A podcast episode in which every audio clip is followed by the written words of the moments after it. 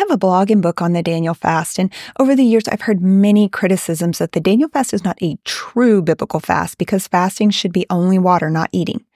Another objection I've heard is that the Bible doesn't explicitly use the phrase Daniel fast. So, does the Daniel fast count? Or have we watered down biblical fasting to make things more convenient and less sacrificial for people? And are pastors and people who promote the Daniel fast in error or teaching something false?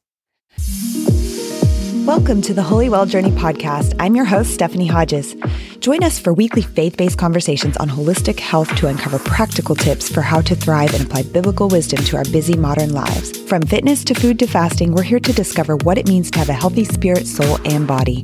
Be sure to subscribe so you don't miss an episode. Well, I've sincerely wrestled with these questions, read the Bible, prayed, and I've also received lots of feedback and observations from my own online fasting community. And so here is my take on the Daniel fast. And I do think it has something to offer as a spiritual discipline, not just a diet. And I'm going to share with you five reasons why. First, I'd like to talk about what the biblical fasting journey looks like. Why did I call my book Daniel Fast Journey? Why is that the name of my website? Now, spiritual fasting is about seeking the Lord and drawing closer to Him. The point of fasting isn't to follow a protocol for eating or not eating, but it's about separating from worldly ways and mindsets and seeking heavenly ways. It's about abstaining from food in a way that uniquely impacts our body, soul, and spirit.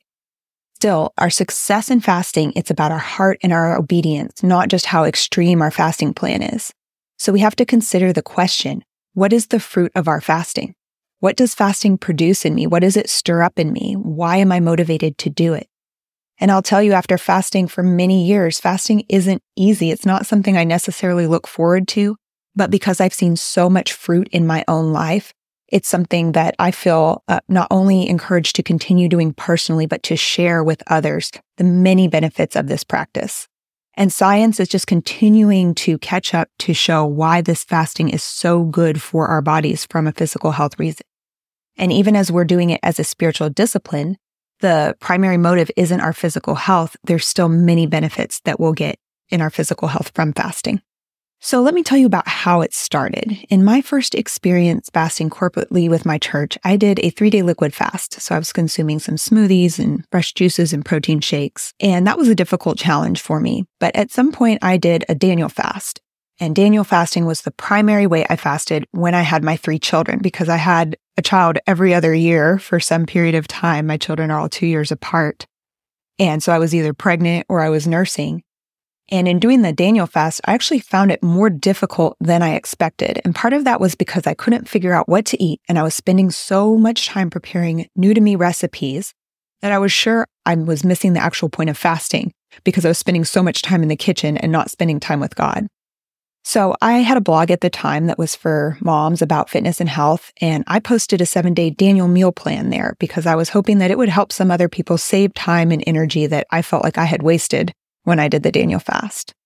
Well, that post did help a lot of people and it led to the ministry being what it is today. But my initial meal plan also brought a lot of criticism because at that time, my understanding of the Daniel fast was pretty simple and straightforward. I was thinking the Daniel fast means you don't consume any animal products and alcohol and processed foods, and you're eating things that only come directly from nature. However, I discovered there were some more rules, quote unquote rules, that people take offense to eating certain things on the Daniel fast that they don't think are in the guidelines. And some examples of this would be like, you can't use an oil and vinegar salad dressing because you can't have vinegar. It's fermented. And the same would go for soy sauce. So you can't add that to your stir fry or foods like peanut butter or tofu, even though they're natural, they're processed. And so hearing all these different guidelines caused me to ask my own question, which is who made up these rules? Because I know these food lists aren't specifically in the Bible. So why did I call it Daniel Fast Journey?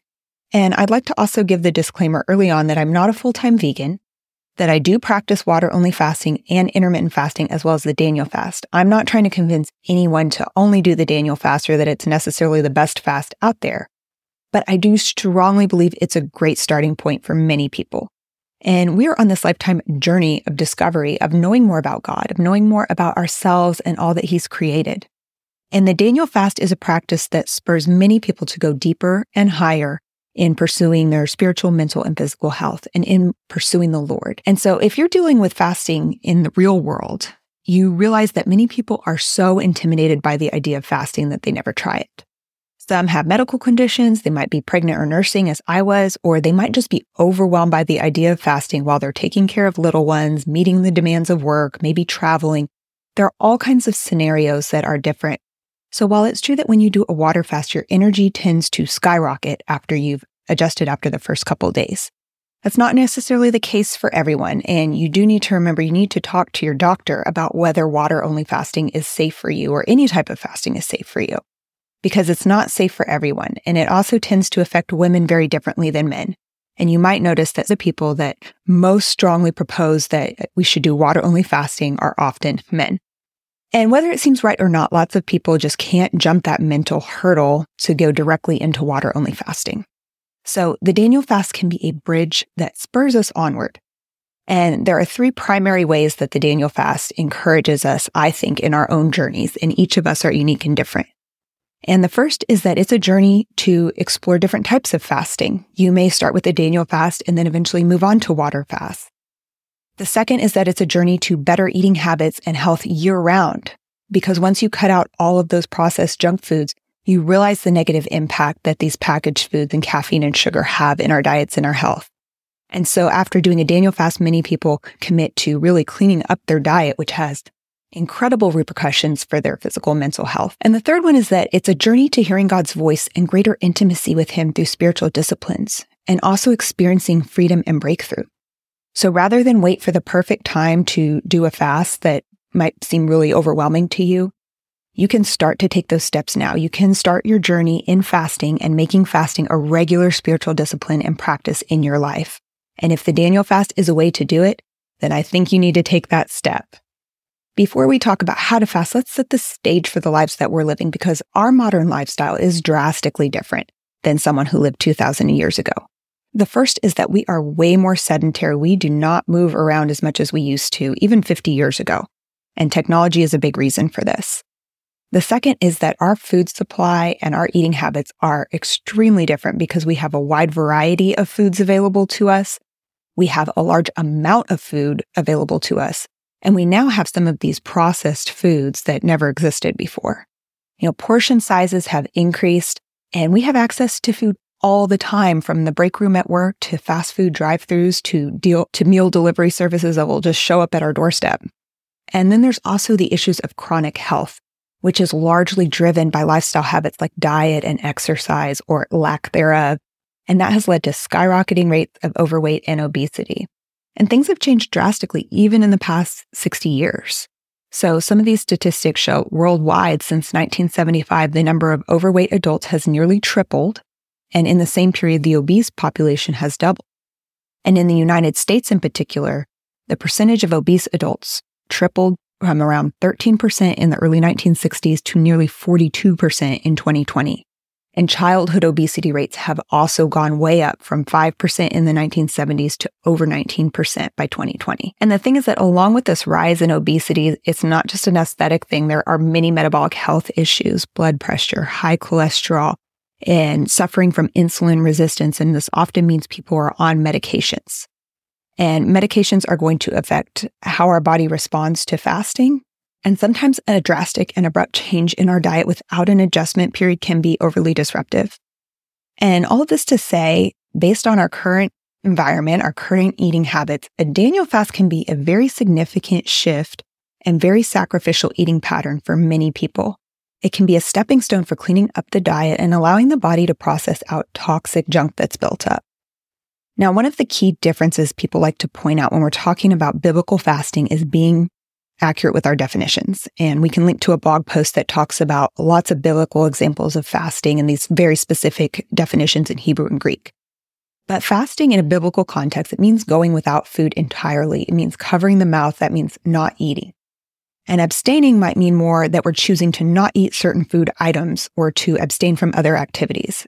However, it's become really common to use these terms interchangeably. And someone might say, I'm fasting from Netflix or I'm fasting from spending.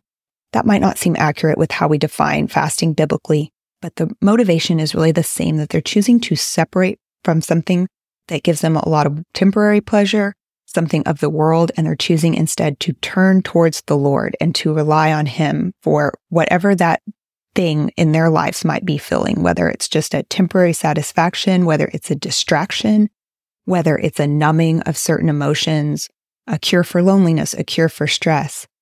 Food is a big part of that, but there can be other things as well that are distracting us from pursuing our relationship with the Lord wholeheartedly.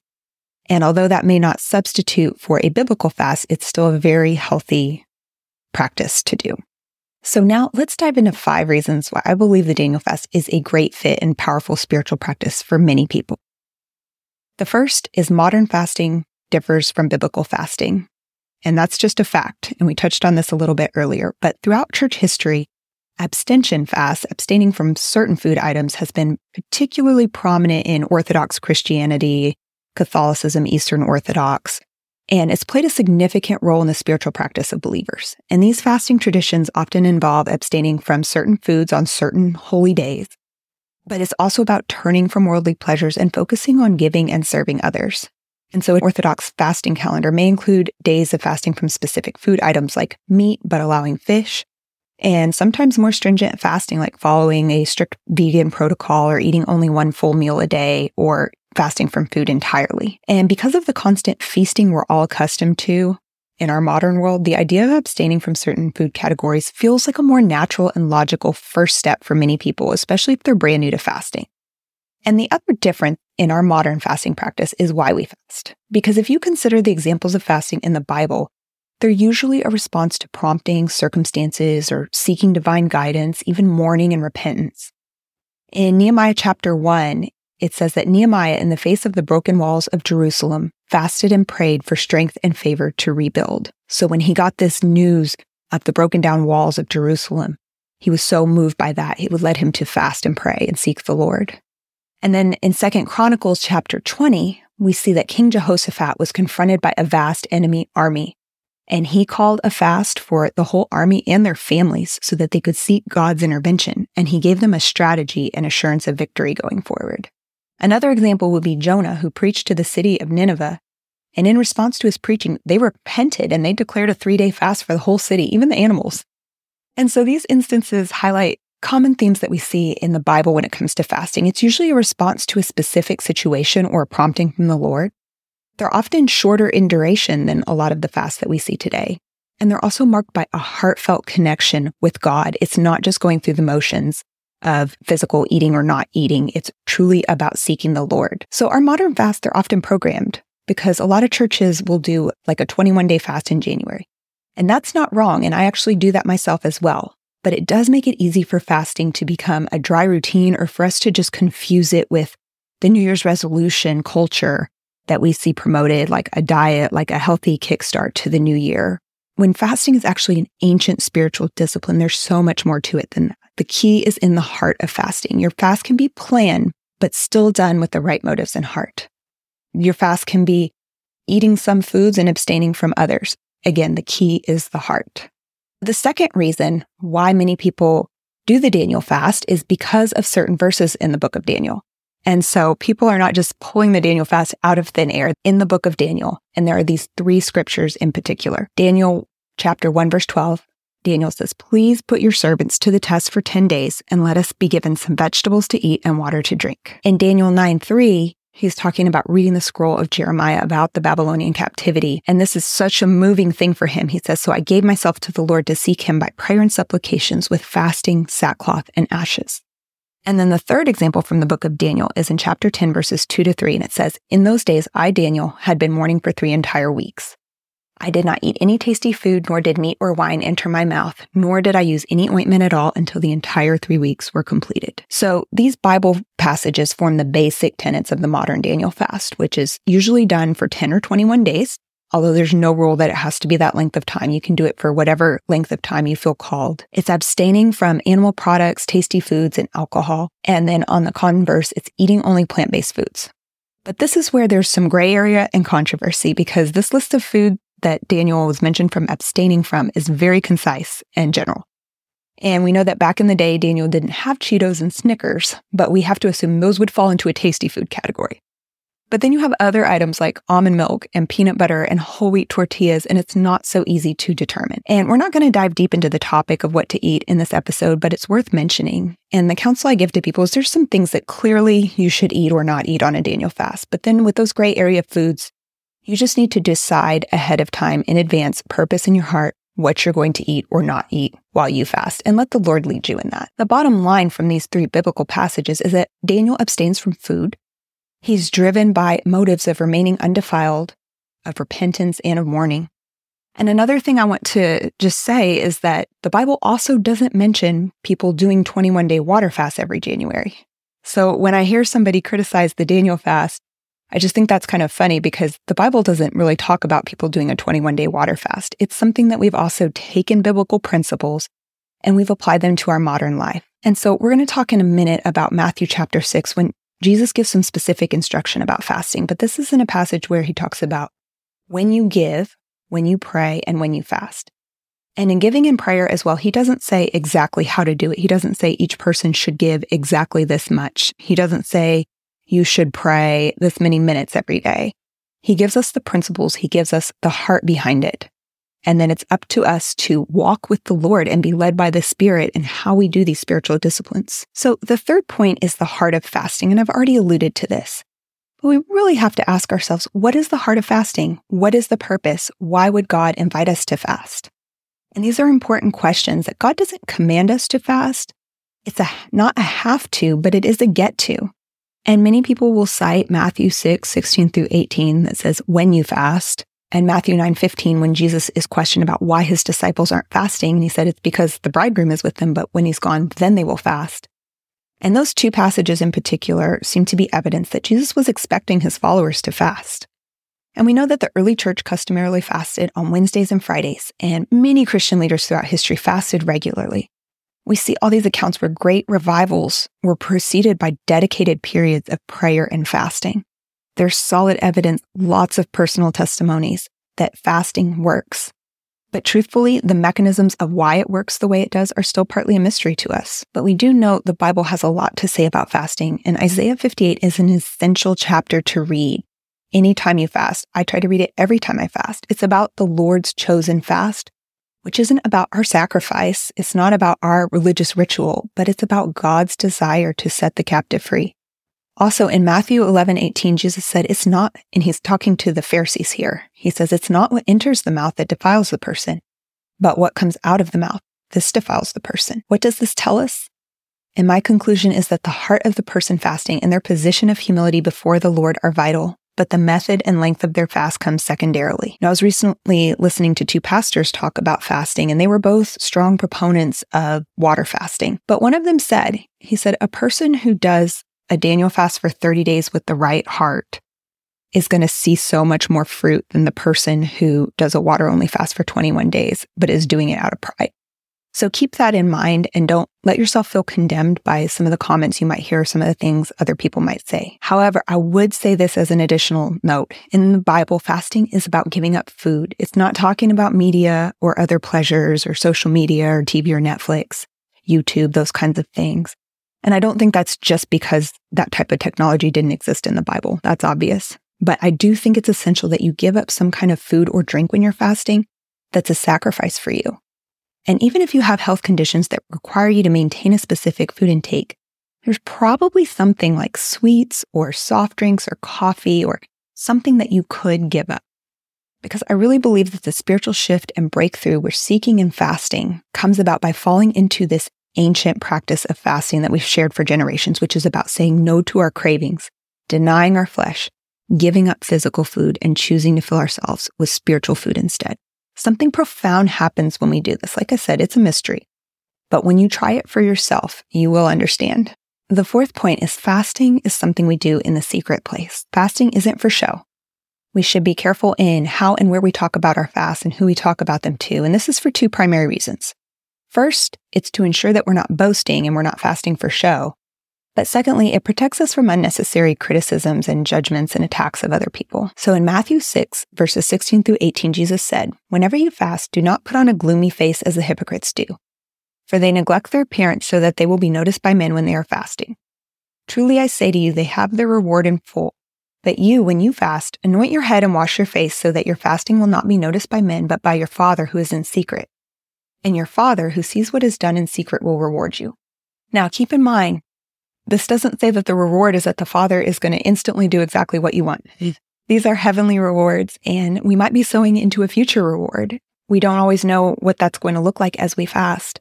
But we do have the promise that the Father sees what we're doing in secret and that he will reward us. And then Jesus also tells a story in the Gospel of Luke. And this is in chapter 8, verses 9 through 14. To some who trusted in their own righteousness and viewed others with contempt, he also told this parable. Two men went up to the temple to pray. One was a Pharisee and the other a tax collector. The Pharisee stood by himself and prayed, God, I thank you that I am not like the other men, swindlers, evildoers, adulterers, or even like this tax collector. I fast twice a week and pay tithes of all that I acquire. But the tax collector stood at a distance, unwilling to even lift his eyes to heaven. Instead, he beat his breast and said, God, have mercy on me, a sinner. I tell you, this man, rather than the Pharisee, went home justified. For everyone who exalts himself will be humbled, but the one who humbles himself will be exalted. So, taking the seat of humility, this posture of humility before the Lord and obedience is so key. And it's in the secret place that we build our connection with the Lord. We build this intimate relationship. And there are times we're called to corporate fasting and we honor our leaders, and there is definitely a powerful spiritual release when we fast in unity. And there might be other times we fast with a few friends and we support and pray for one another. And there may be times that we fast alone. At the end of the day, it's not about how people judge our fast. Our heart is to be obedient to the Father and follow his leading and cultivate that relationship with him. The final point is that we are fasting forward. And I want to return to that concept of journey that I brought up towards the beginning that fasting is a lifelong spiritual practice. It's not a one time endeavor. If it were, I can understand why it would seem really critical to get every detail exactly right, like how long we're fasting, why we're fasting, how we're fasting. But the truth is, you have many opportunities to fast in your life. And I encourage you to find a regular rhythm of fasting, not just once at the beginning of the year and then done but you can try different types and lengths of fast over time. Longer is not always better. Sometimes the Lord may ask you to fast for just a day, and you can start with a small step. And maybe that's going from dinner one night to noon the next day without eating. Or you might do a five day Daniel fast, or a three day liquid fast, or a two day liquid fast. Don't fall into the trap of an all or nothing mindset regarding fasting or that you have to follow someone else's plan. You should always pray and ask the Lord, Lord, how should I fast in this time? Because it doesn't always have to look exactly the same. Instead, you need to ask yourself these five key questions. How can this fast move me forward? How will this fast impact my spiritual health? How will this fast impact my physical health? How does this fast bring me closer to the Lord? And how do I feel myself spiritually as I fast? Because fasting is just as much about what you do and how you feed yourself spiritually as it is what you abstain from and what you don't consume.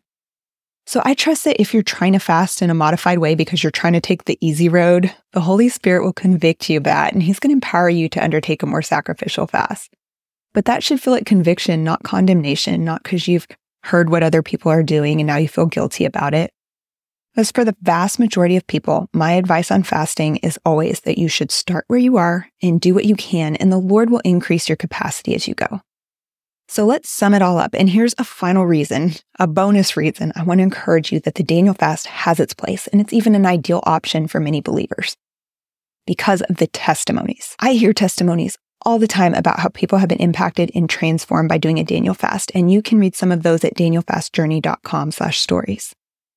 I've also experienced that in my own life. When I started out fasting, I felt a closeness to the Lord and got answers to prayers and received breakthrough in times of fasting. And I actually can't think back and tell you, oh, yeah, when this happened, I was doing a Daniel fast for this length of time, or that was a time I was doing a liquid fast. I don't remember how I was fasting. I remember the answers to my prayers. And so I want to leave you with this final thought. Don't allow fasting to become a burden or an idol in your life. Keep your eyes on Jesus and remember that the Lord considers you a beloved daughter or a beloved son no matter what. He wants what's best for you and he will lead you with peace. And fasting is a get to thing that we get to do and it is powerful and it will transform your life. So I encourage you again to start where you are and do what you can and let the Lord lead you. We have tons of resources at danielfastjourney.com to help you with meal plans for the Daniel fast, devotionals, and not just about the Daniel fast, but about fasting in general and other spiritual disciplines. So please make sure to check that out so you can get started on your own journey. Thank you for joining us for this episode of the Wholly Well Journey podcast. Please be sure to subscribe, and you can also head over to whollywelljourney.com to check out the show notes and the whole podcast library. That's also where you'll find information about our health and wellness coaching, which you can participate in online from wherever you are in the world. Just a reminder and disclaimer that this podcast is for educational and informational purposes only. It is not a substitute for medical advice or professional counseling. Please be sure to consult your doctor before making any changes to your diet or exercise plan or starting to fast. If you're interested in more information about fasting and spiritual disciplines, check out danielfastjourney.com. Thanks for joining us on this journey to becoming wholly well.